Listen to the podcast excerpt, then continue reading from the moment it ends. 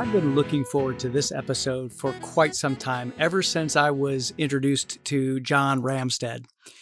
You know, one of my favorite movies is Top Gun, and uh, some of you might know that I'm a pilot. Um, and, and John is a fighter pilot, and you're going to love his story and his stories that he shares in this episode. But first, let me introduce you to John. John is a keynote speaker and a trainer. He's a former combat Navy fighter pilot, and he's a leadership coach and international podcast host. John was named by Inc. magazine as one of the top 12 podcasts that leaders need to listen to. Now, John's journey started when the U.S. Navy accepted him into flight school to become a naval aviator. The day he pinned on his wings of gold and received orders to fly the F 14 was the culmination of a dream that he had since childhood. Now, he went on to fly combat missions in Iraq and was selected to attend Top Gun. And after his Navy career, John became an entrepreneur. He was part of three tech startups, was on a Fortune 500 management team.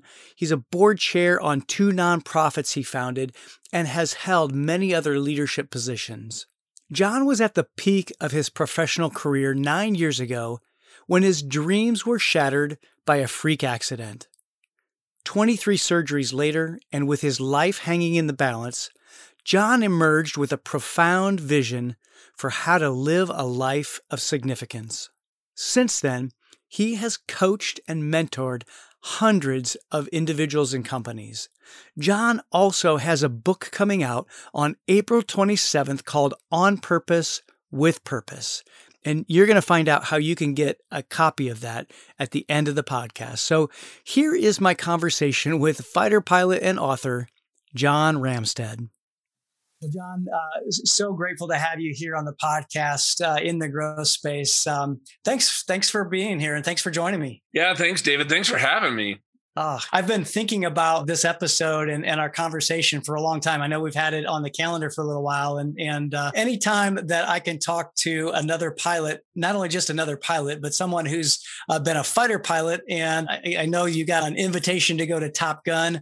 Uh, man, I'm all in. I, I, love flying. I love everything about uh, flying, and so grateful to have you here today. And uh, I would love just to maybe start our conversation with sharing a little bit about your story. You know, as a fighter pilot and and really like what drew you to that what drew you to uh, being in the in the military and, and becoming a fighter pilot well when i was younger my uh, my grandpa immigrated here from norway so i'm second generation okay and it always amazed me he came here in 1912 and in 1917 he could still barely speak english he enlists in the U.S. Army to fight for this new country of his. Wow. And he goes over to Europe in World War One, and he fights in, in all the big battles. And he was small and fast. So he was an ammo runner. And the ammo runners were the favorite targets of the snipers, right? They were trying to, because they didn't, they couldn't, you know, they, uh, that was how they got ammo up to the front lines. And that always, I was like, wow, what? And I didn't really know much. You know, he died when I was four. Okay. And then my dad, just a sense of patriotism he had, he enlisted for the Navy in World War One the day that he turned 17. My grandpa signed the release form and he wow. goes down to the recruiting station to actually enlist for the Marines. And I know your your son yeah. fought in yeah. the Marines and yes. thank you for his service and also yours as a parent. That's a big deal. Uh, yeah, thank you. But my dad was a little guy, shows up to the Marine recruiter and they said, uh, no, you're going to get somebody killed because my dad, he's like, you know, you're you're not what the Marines are looking for. Looking for, oh man. But they let all of his friends in, and all of his friends ended up going to Iwo Jima. Oh wow! And only one of them came back. Oh, wow. And my dad was still determined to go to get in. He actually went in the Navy, and he was air crewman. He was a radio man and a tail gunner.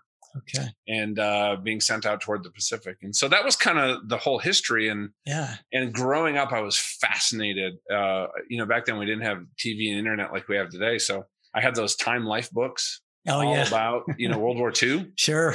and the Battle of the of Britain, you know, the air war. Mm-hmm. The Battle of Atlantic, the submarine warfare, just I loved reading about it. So yeah. I knew from uh, I don't know, probably middle school, I really wanted to go in the Navy. So I went pursued the Naval Academy and a Navy ROTC, and that's kind of how it all unfolded. Wow, that's amazing. Well, I, I know that your there's so much we could dig in here, uh, dig into here, but I know that your path uh, obviously hasn't been a straight line. Talk a little bit about just being able to overcome adversity because as a pilot i know that you have lots of experience of overcoming adversity and you know i'm sure that and i know that even in your uh, your book that we'll talk about here in a minute as well there you, you talk about different points and different stories of overcoming adversity i'd love to have you share like what has adversity meant to you in your own personal growth journey you know, adversity is almost like the crucible. yeah. You, know, you think of a crucible, right? You throw in all this ore and the crucible is there is to refine it down to, I guess, the best version of itself, right? Mm-hmm. And take out all some of these impurities. And the times that I've been through adversity has really, I, I mean, it's an opportunity every single time. When we go through adversity, you will never emerge the same. The same. There is no status quo. Mm-hmm. You will either emerge stronger or you'll get weaker. Mm. You'll start yeah. to believe some of the maybe the lies that you've let in that you've maybe accepted as a truth. Mm. Like I know you work with a lot of emerging leaders. When I was younger, right, people said I wasn't a very good communicator. I was really shy and didn't have a very good self image hmm. um, when I was younger. Um, I was just kind of that kid, right, that wasn't really close with a lot of people. There's a lot of reasons around that, other dynamics and things with my family and things going on. I never saw myself as somebody that could lead somebody. And when I even was put into small leadership roles in either the church or the school or things like that, I, I didn't do well. Now, that's not because I didn't have the capability. Clearly, I did, because later in my career, that's what I became known for. Yeah. But at the time, I believed what other people had either said or what I thought they said, right? Because we tend to do that also. Yeah. And I had let some of the stuff into my identity, how I saw myself. And I think understanding who you really are at the core um, being mentored, being mm-hmm. open to feedback. And I got to tell you, it's hard to be open to feedback if you got a bad self image because right. you get defensive about everything. And so I guess another key out of there is really taking personal responsibility mm. for how I think in a situation, mm-hmm. the emotions that come across in a situation, and then how I act. Because mm. I would tend yeah. to jump right to being defensive or anger in certain situations. That didn't help me. That didn't help the situation. Yeah. And then when people would give me feedback on that, I'd get back in their face. Sure. So sounds just like the kind of guy you want to work with, right? right, right. but you know what? Um, but you know, there's a lot of the, and there's a lot of these things that are subtle. But I, but I would tell you that what I have found uh, to get through adversity, though, what what allows you to emerge stronger foundationally is we have to be working on ourselves, become that best version of ourselves. But I think knowing why it's important to get through adversity. What does that do for us? Yeah. Right. And that's why I titled the book you mentioned on purpose with purpose. With purpose if we're yeah. going through adversity and we know why, mm-hmm. right? We know the reason that it is worth taking that next step forward, even we don't feel prepared. Mm-hmm. That is huge. And there's been times in my life, like when I was in flight school, and I was pursuing those gold wings. It was one of the hardest things I've ever done. And there was a lot of adversity, people dropping out, friends being cut. In the seven years I was in the military, I went to a number of funerals. I mean, it, I mean, moving forward through that period of time was hard, but I got to tell you, I was focused on not only getting those wings, but at the time I had this dream of being a commanding officer of a fighter squadron. I thought that would be an incredible career. Yeah. And what I also found later in life right is as my focus my purpose was really kind of building my resume and maximizing my paycheck. That's not really a purpose that really you can hang your hat on. I'm sure you you know you right. talk about this. Yeah yeah. And that makes it really easy to get lost go through adversity and move more into kind of a victim mindset versus a victor. Yeah. Move into a mindset of this life happened to me versus life happens for me. Right. If that makes sense. Absolutely, it does. Yeah. And, you know, those yeah. might sound like a subtle shift, but one moves you into a place where you're more equipped, and another moves you into a place that's harder to get out of, and it's a dark place. And mm-hmm. I've been there and it scares me. So to this day, I am very careful about guarding how I think, yeah. what emotions come up, in a situation and, and the actions that I choose because mm. nobody's in control of those except for me. And if, you know, you say, Hey, you know, my boss made me angry. that employee, my new employees, man, they're just ticking me off. They're so frustrating. No, I had to realize I was actually allowing that, I was giving that person control of me. I was allowing that person to frustrate me. Yeah. And so, uh, David, I had to really dig in and say, okay, why is that happening? Yeah, right. And I think when that started to happen, and that happened because of some incredible mentorship mm. at the time that opened the door for me to actually start seeing what other people saw in me as I was being put into new leadership roles. Yeah. Wow. And, you know, you mentioned mentorship. Did that mentorship happen before you went into the military or during or after? Or was it like all the way, you know, all, all of the above? well, I got to tell you, it can't, it stems from the best advice I've ever been given in my life. Okay. Okay. So uh, the movie Top Guns come out comes out in 1986, right? Yeah. Right. I am uh, about to go into my junior year in college in, in Navy ROTC. This is our selection year, and I decide so I first watched that movie and I walked out of that theater with a different reaction than others. Really? Okay. I was totally despondent. Hmm. Because that had been my dream. And what I saw on the screen, my whole self image, everything came caving in, all this self talk. Hmm. I said, I can't do that.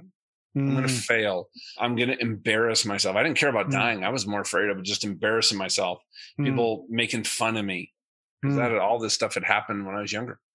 I went back to my unit and didn't even apply for aviation. Really? I applied for submarines, surface, and then intel. Hmm. And man, I just felt like I gave up on myself. Hmm. And I was talking to my dad about it. Hmm. And I realized I was at this crossroads. Yeah. Either I make a choice, uh, do something I know that I'll succeed at. I had the engineering skills to succeed, but I knew I just, I wouldn't, you know, be alive.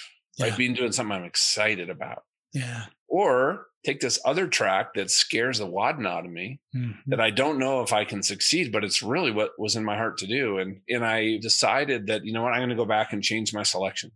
Yeah.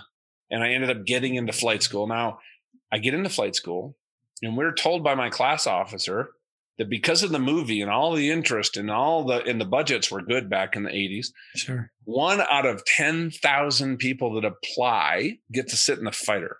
Wow. I'm like, who am I to think that? And I was scared to death to fly in a helicopter. I had a friend's dad die, you oh, know, in the military, flying a helicopter. And I'm sharing all this kind of this fear. Like I was kind of getting a little bit overwhelmed with my dad. And he, so here's the advice he gave me, uh, David. He said, uh, when you get down to flight school, there's going to be a student that everybody else is talking about. He's going to be ahead of you. So you're not competing with him. He's going to be the ace of the base. And you need to go buy that guy a beer and figure out what he's doing. And then you need to put in the work and you'll get the same results he did. Oh, wow.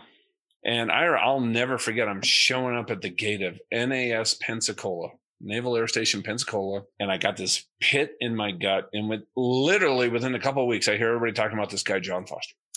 Nobody ever had the grades that he has. He was crushing it and he actually became I, I it was weird. It was kind of awkward right? Yeah. you know he's just a year older than me and i'm like hey can i buy you a beer? He's like sure. I'm like yeah i want to hear about everything you're doing. Yeah. and he was he was excited. Nobody had asked. Wow. I'm like whoa i learned so much in this. A nobody asked.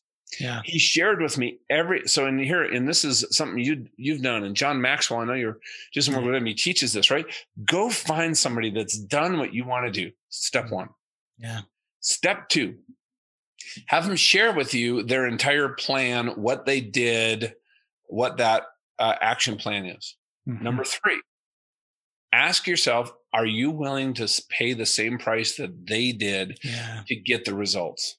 Yeah. And that might have to work on yourself, your discipline, your habits. There could be a lot involved. Mm-hmm. And then mm-hmm. number four, if you can win or say, well, if you commit, because I think it's important to really assess this, yeah. then you don't give up. Yeah. You don't look at setbacks as failure. I had to look at every setback and say, you know what, this I have to figure out um, because one of the biggest killers of performance is comparing ourselves to others. Boy, that's so true. Yeah. Biggest performance killer. The be- best enhancer of performance is competing with the best version of ourselves. Yeah. So in every situation, I started to ask myself two questions. Okay, what did I do well? I wanted to focus on not evidence of this program that was running in my head that I couldn't do it.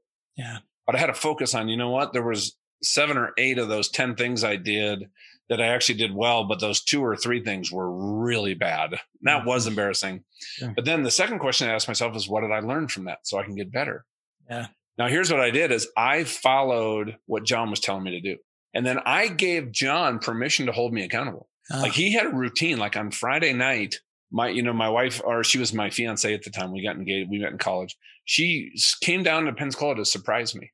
And she went to the bar where we all kind of gather out, right? Like Yeah. the cheers place to all have Yeah, a beer sure. and wine at the end of the week. And she showed up and, and I wasn't there. And she's like, where's John? And everybody said, well, he, he's, he won't come out yet. He won't be here till at least 11. He's, I'll guarantee he's home studying. And she went to my house and I was there because this is what John taught me. This is what he does. And I knew he would ask me on Saturday when I saw him, you know, did you get everything done on Friday night? yeah. And what happened was, here was the results of that. One of the most competitive areas in on the planet, I ended up graduating number one. Hmm.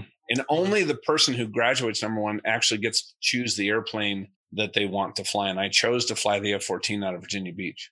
Yeah. And the reason that happened is because of John Foster and my dad, and the fact that I chose to put in the work and be accountable to what John was telling me. It, I Mhm. I tell you right now because I know an amazing amount of pilots. There was guys that had a lot more skill than me, no doubt about it. Mm. But I found somebody who could help me. I did the same thing, David, when I got out and got into business. Mm. I had I reached out. Let's say you're uh, a, a new leader. You just got promoted to being a you know manager of a group. Yeah. I think you you need to have wingmen. I love that. And you yeah. could right. You have to have this is this is a team sport. yeah. We're not, I mean, you we'll figure it out on our own. We're all smart people. I have no doubt about that. But instead of trying to take three to four years to actually figure it out and go through all some of the broken glass, what if you could Mhm. figure it out in a few months? Right. Because right. imagine how where you'd be in three or four years if you were, you know, your progress. So, you know, when I was new in a management role, my boss, who was, you know, just a year older than me, and he'd just come from that role, I made sure that he and I were spending time together. And I was asking him questions, not about the business and deals and processes, but about people. Oh yeah. I had people outside of the company because I had learned this, people that I really respected. Uh, The people that introduced me to John Maxwell, every all those folks that led me to the Lord, um, were my uh, became mentors. They were all one was a doctor, one was an Mm. attorney, and one was an administrator of a school district. This interesting mix of people became some of my closest friends and mentor because in their profession they were incredibly successful. None Mm. of them were in the technology space. But guess what? A lot of the things around managing and leading and equipping and developing people have nothing to do with your the industry that you're in. Yeah. That's so So true. there you go. That was Yeah. that was one thing that I brought, you know, from that early time that helped me get all the way through that I that I Yeah. do to this day. My gosh, what is it now? 30 years later. Wow. Yeah. I, I love that story. Thank you for sharing that because, uh, you, you know, I think it's too often leaders in an organization um, don't realize that it does take a wingman. It takes wingmen and women. It, it takes people around us to be able to help us to grow and to get better. And I loved what your dad did that for you in having you go to the person who's ahead of you and look at what they're doing, but then committing to doing the same thing. Um, and I think that that's where a lot of, especially emerging leaders, uh, fall short. Is they want the glory, but they're not willing to commit, and they're not willing to commit to what it takes. And um, it's pretty, eh, pretty interesting to to hear you say that you know you are doing also what it takes to to succeed. Yeah, and and, and here's a point to that glory because I totally understand that. Now, think about this: in the Navy, in a squadron, there could be I don't know, 27 junior officers, and if you don't get ranked at the end of a reporting period, our fitness report, in the top 3 Uh-huh. for you're you're going to really limit your ability for any major commands in the future Mm. because there's so many people, right? And promotion path gets very narrow. Yeah. And I'll never forget. So I, I I followed the same philosophy, right? I reached out to John. So I my I really respected my commanding officer. Mm. So I asked if I could come talk to him one on one in his stateroom. And I went down there and I said, Sir, you know what? It's my I was new, kind of, you know, green. Mhm. But I said, Hey, it's my dream to be a commanding officer of a fighter squadron someday. And if you're open, I would love, sir, if you would share with me what are some of the biggest lessons you wish you'd known back when you joined as officer, or what would you would share with me? He sat there and thought about it for a second. He goes, John, one thing. He goes, everybody who's a junior officer in your position across the Navy is trying to do something big and flashy and showy to get that glory you talked about, right? Yeah, to get that yeah. recognition, to like move into that top 3 mm-hmm. He said, don't be that guy. Mm-hmm. He said, every single day, find somebody in this squadron, junior to you, senior to you, enlisted officer in your department or not, and you find a way to serve them. Uh, you find a way to add value to them mm-hmm. in a way that helps them personally and also helps the mission of the squadron. And if you do that, and that is how you just operate. Trust me, when we all get together and we're looking at, he goes, you might never get rewarded at quarters or get an award or, mm-hmm. you know, be called out, get affirmed for any of this. But trust me, the people in leadership are going to know. You're mm-hmm. going to be invaluable to the squadron. And I so respect this guy. And that would just, that just rung true. That's kind of how I was already wired. Yeah. Right. Servant yeah. leadership isn't about letting other people just do whatever they think is best. No, it's about equipping them it's about teaching them. It's about making sure they have the tools, training them so that when you, let's say, delegate something to them, you're mm. setting them up for success. That's what I then tried to do. And I figured, you know what? If I can help everybody around me succeed, even if they look better than me in the moment, mm. long term, things are going to work out pretty well. Yeah. And that is how I got early promoted that is how I think I uh, because I worked really hard at it, but got orders to go to Top Gun. But then I had an injury and never could go. I got hit with a softball. That's actually why I got out of the Navy. Think about that. You're the top oh. of your game. Yeah. And you get blown out. But that, you know what? So that became my leadership style my whole life. Yeah. And that is, guess what? A rising tide lifts all boats. Oh, for sure. When I first became a sales manager, you know, plucked out of a group of peers, there's a couple guys that I loved hanging out with, right? We'd go get beers after work. So there's a couple guys that I didn't like, David. You maybe you've been there. sure. I figured, you know what? My new job is to help Bob succeed equally with, you know, with Joe and help Mary succeed equally with Catherine. Mm-hmm. And so I built my success on putting my own agenda in ego aside, which at times was a bit challenging because hmm. then I realized I'm in a different role. That's also where mentorship came in uh, big time because in that position, like, you know, like what if I came to you and said, okay, yeah. I want you to hold me accountable, right? I have great relationships with half my team and a third of my team, man, I never, I don't, I got to lead them, but I don't like them. yeah. Right. I don't know if you've ever heard a story like that, but that's yeah. where I was because I'm yeah. kind of a, I can be a strong personality. and I realized is those dynamics, I'll never forget. It was actually one of my mentors, amazing guy, very candid because I was sitting there complaining about two of the folks on my team. Mm-hmm. You know, because it's their fault, right? They're just yeah. different. They're just, you know, everything. But he looked at me right in the eye and he said, John, what is it about you and your leadership that has created that problem?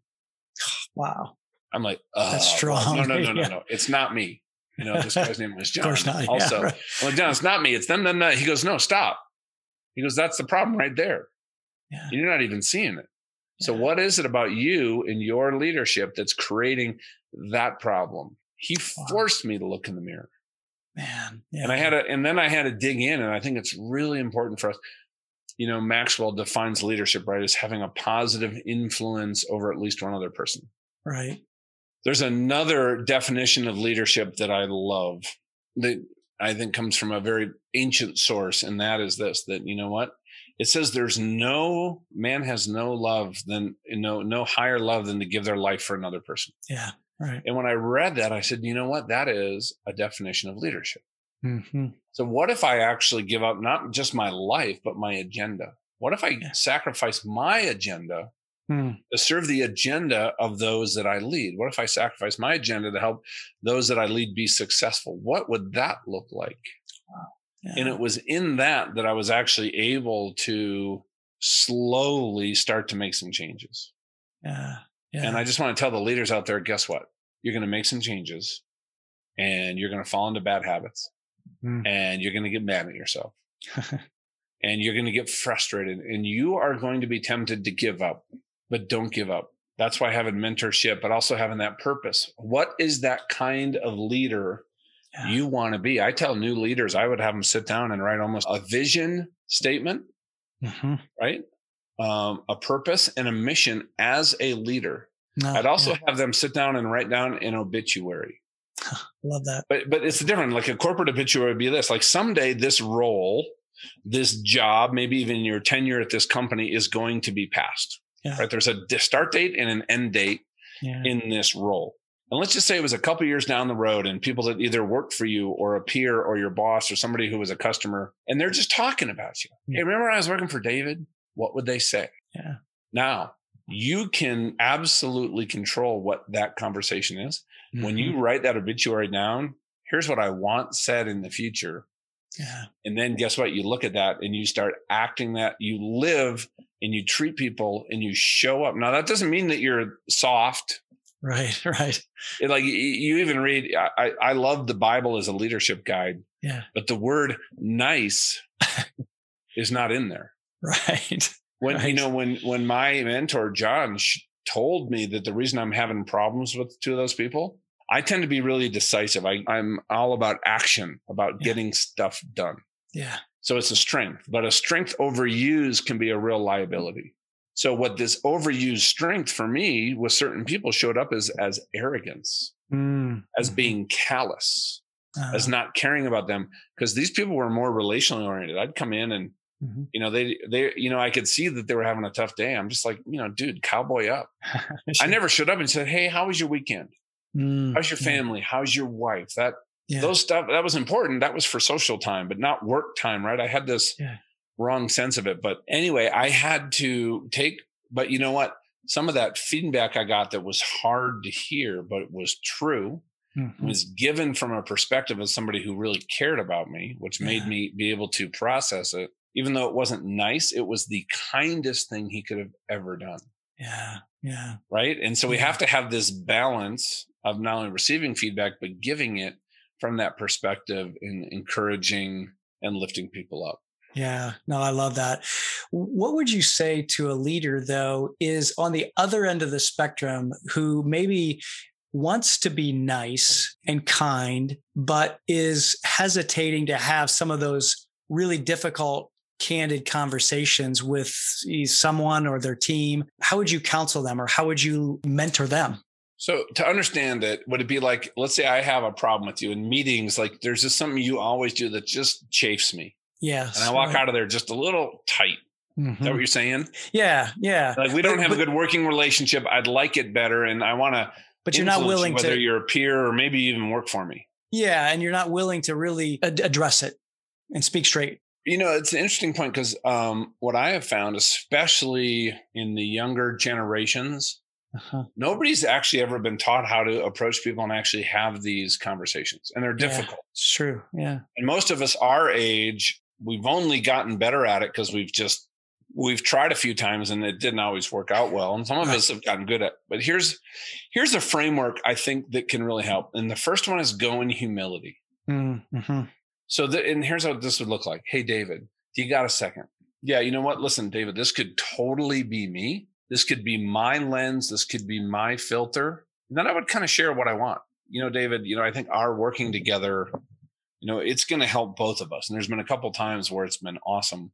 Like once again, I said, this could be me. But in that meeting, when you do this, I just honestly, what comes across to me is you think I'm a complete idiot and it mm. just shuts me down. And I have some stuff in my backstory where when I interact with people like that, man, it is really hard for me.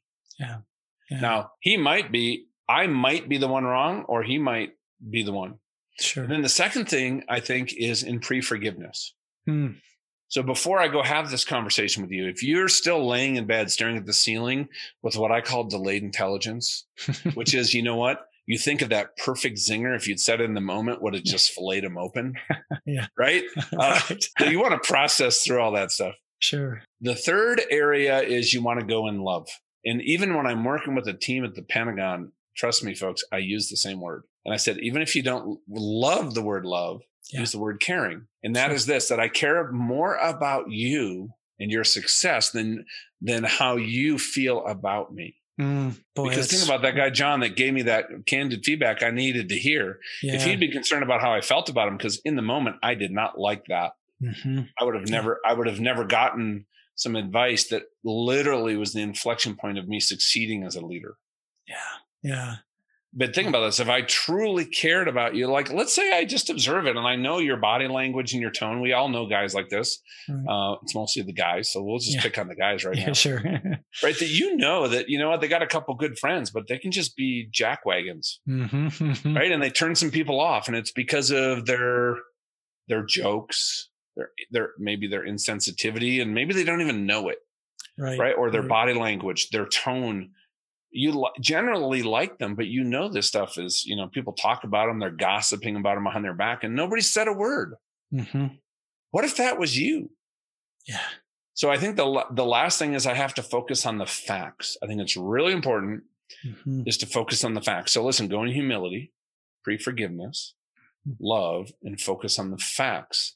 Then it's going to be a very different conversation. Now I've had mm. somebody that was like that, that was just really bothering me and i saw that they were kind of offending some of the people mm-hmm. with some of their language or comments. Uh-huh. i think we definitely call it like microaggressions today. Sure. And i was pretty convinced that this person was not aware that what they were doing was really bothering some of the women in the office. But it was uh, just at that borderline yeah. where you know it wasn't an hr issue but it made them uncomfortable. Right right.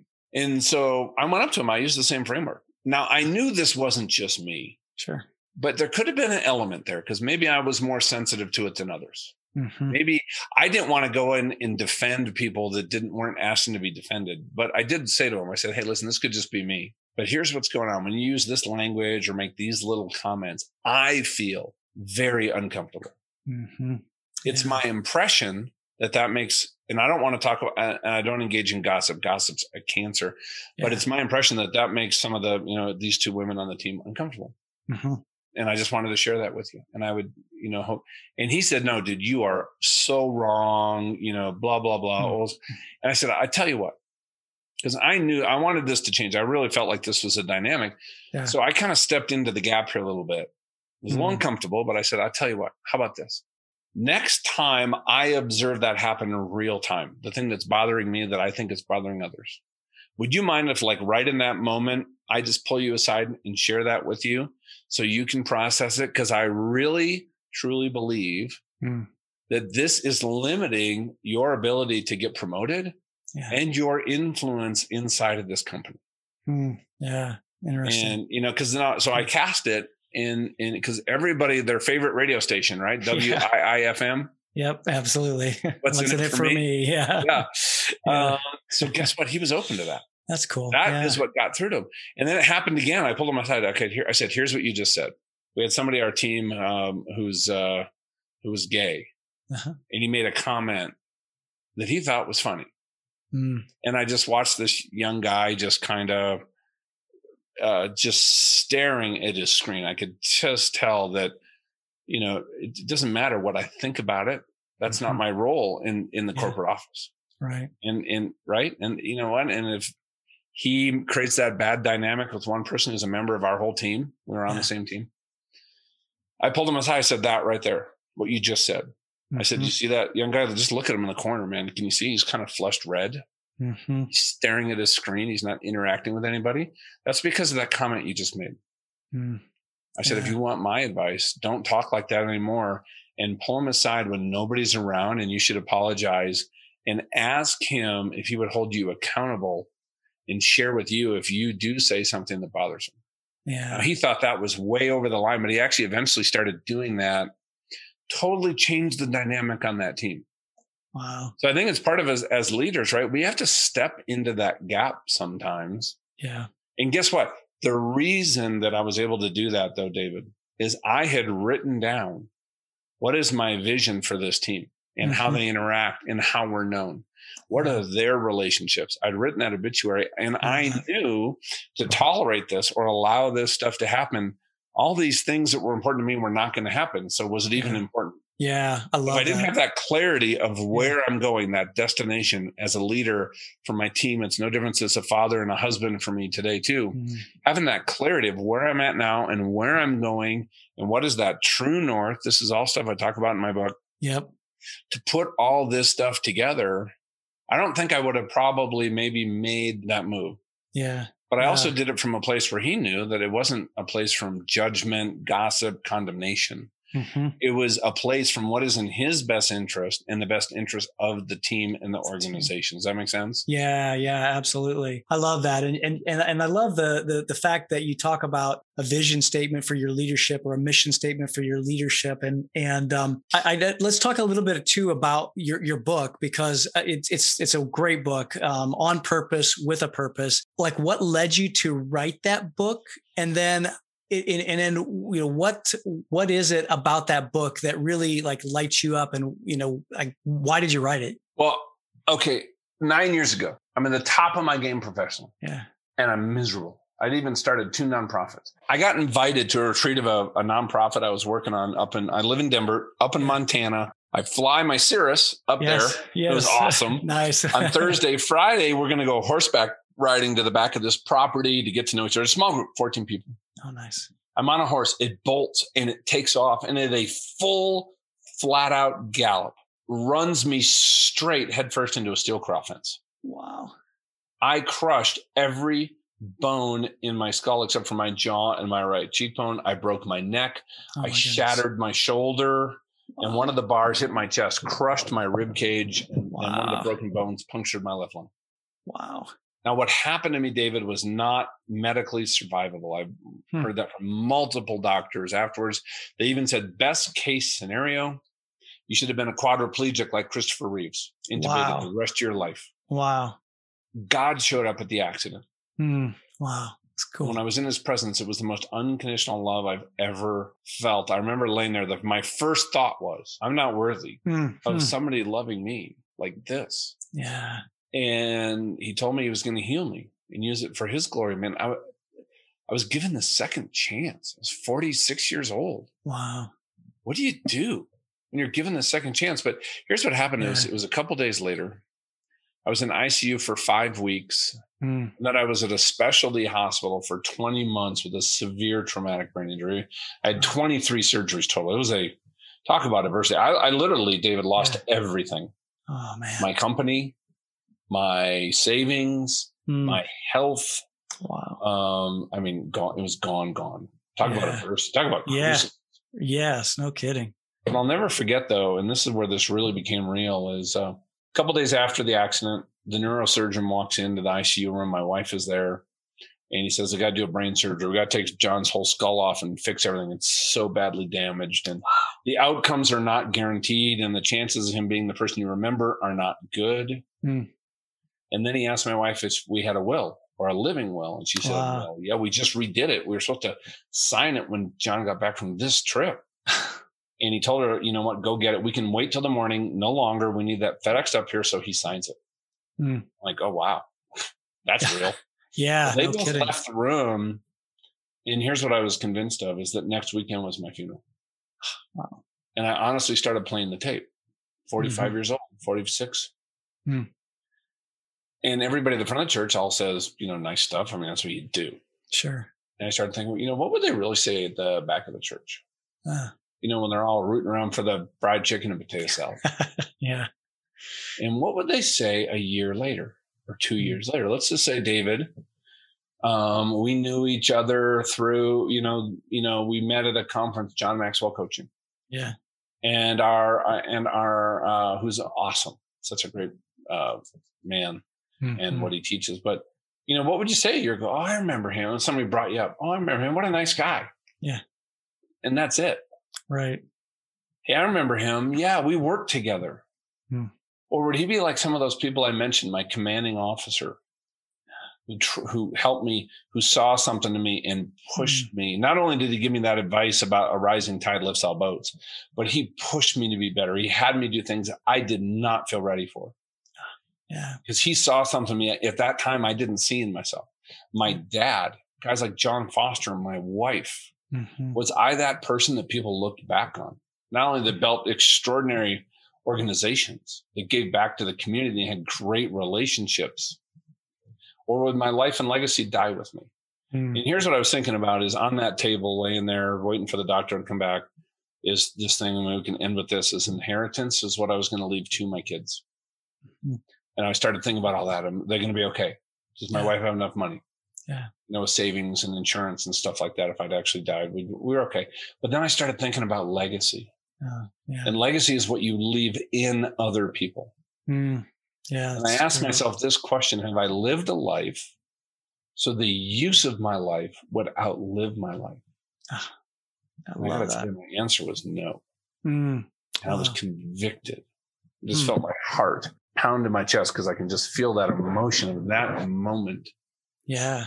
And I started on this quest. And here's what I realized was the reason I was so miserable before this accident, but never had worked harder in my life. I had never really connected to a mm. sense of purpose and having a worthwhile goal. I don't think since all the way back when I was in flight school, pursuing those wings. In business, I just wanted to be the best and make the most. Well. That is not a lifelong pursuit. yeah, right. It really right. isn't. I right. have friends of mine that are amazing at making money. It is yeah. their passion. Yeah. But the money then serves a purpose, and that it's that purpose that gets them excited. Right. And what I realized was, is this is I could never find out what it was. It was like buried treasure. Mm. And I felt like I wasn't equipped. Yeah. And I felt like, but what I found out was I was going about it backwards mm. because the leadership industry and everything we teach focuses a majority of it on the, on the who, uh, on the why, the what, and the how. Mm-hmm. And those are very important. Yeah. What we don't focus on enough is who we are. Yeah. Yeah. Because David, I could sit here and I could be your coaching client. I could have just moved into a management position or a CEO position. And I'm like, man, I need some help. I'm smart enough to know I need help. Mm-hmm. And you can be giving me your best coaching, your best mentorship, your best advice. But if I'm running that through a flawed person, yeah. If I am not showing up as a best or better version of myself, I am not going to get either your results or the results that your other clients are getting. Yeah. So when I started closing that gap between who I saw in the mirror mm-hmm. and that best version of myself, yeah, what I found was stress and anxiety went away. I started getting measurable results that mm. changed both in my marriage with my kids yeah. and at work. And then I started coaching people and I realized, and then I was sitting down with somebody and they said, you know what? This is these results you're getting working with people are absolutely phenomenal. Yeah. You're getting hired all over the place. Yeah. What is your process? I'm like, I don't know. I just kind of show up and do my best. And no, she made me think about it. And what and and what came out of that conversation was no, there was a very defined process that I think God had given me and shown me yeah. that I'm using with others. And that's actually what became the book. And that's my goal Love it. Love is it. to help people step into a life fully alive without having to get thrown into a fence. I love it. I love it. So that, that's the story uh, behind the book. I love that, John. Thank you so much for sharing that. Uh, I, I, know we're uh, running out of time here, so real quickly, tell me uh, how how can people get your book? I know it's uh, being released soon as we're recording. Yeah, April twenty seventh. It comes out. If you're listening to this before then, yeah, I, w- I would love, love. I would so appreciate it. I, I, I have a goal to have a bestseller. Awesome. I want to create a movement that we are leading differently. We look mm. at all the problems in our society today yeah. If we led differently, if we could get along with those that we have different beliefs and values and experience with, imagine, yeah. and we just modeled that in our communities, in our organization, in our teams. Mm-hmm. I literally believe we could transform this country for the better, even in the next year. Oh, so I'd love for you to at Barnes and Noble, Amazon, Books a Million, anywhere you want to go. It's, okay. it's on purpose with purpose. But love if you it. go to beyondinfluence.com forward slash book, Yep. There's a link there to pre-order. If you if you if you just go through that, you're going to okay. be eligible for a whole bunch of stuff some great stuff we're giving away from coaching and training packages and awesome part of a community. So we're we're just trying to have a lot of fun, get the word out there. So thank you. I love it. David, yes. I really appreciate it. Oh, John, thank you. I, will make sure that uh, that gets uh, in the show notes. We'll link it up in the show notes so everybody can go to uh, that link and and and grab their uh, pre-order of your book. So, John, thank you again for the generosity of your time. Great to hear your story. Looking forward to future conversations. Yeah, thanks, David. Great talking with you, man. Play like a champion champion today. Yeah, man. All right. Love that. Thanks. And I uh, look forward to our next conversation. We need to do it soon. Sounds good. Thank you so much, John. Okay. See you, bud. Bye. Bye for now. Well, I hope you really enjoyed that conversation with John Ramstead. Um, what a great guy. What a great wisdom that he shared as well. Just so much about overcoming adversity and knowing why it's important to be able to overcome that adversity. And then also just understanding your identity just having focus and really having a mindset of that life is happening um, for me and not to me. Uh, that th- those are just really powerful concepts that I picked up from that conversation, and I wanted just to make sure that I recap them here at the at the end of this podcast. And I really hope that you caught the fact that he sought out a mentor, that his dad told him to go find someone that's just a little bit farther ahead of, of where you are and and I just thought that was fascinating um, that his dad told him to go seek out a mentor. I thought too that the, the statistic about one in ten thousand people who apply actually get to sit in a fighter, and he was one of them. Pretty amazing stuff there, and really just the whole idea of being willing to do what it takes to compete with becoming the best version of yourself, and your willingness to really overcome that adversity and the idea that he brought out about that we need wingmen, we need wingwomen, we need people around us, surrounding us, helping us to to get better, helping us to to grow. I think that's a really important leadership and growth concept. And the other idea that he brought out was that leading people has nothing to do with the industry you're in that it has everything to do with knowing how to lead people. I think that was a really important uh, point that he made as well. And then his last point, as as uh, we were closing out the podcast, just be looking for ways and finding ways. Go out of your way daily to serve someone. What great advice. I hope that you enjoyed this this conversation with John, and I really hope that you'll also check out his book. I had the privilege of getting an advance copy, and it's it's a great book. It, there's some great stories in it. Um, he goes into more detail of some of the things that caused him to have to overcome adversity, and so I think that uh, you'll. I know that you will really enjoy uh, that book. So until next time, continue in the growth space and be well.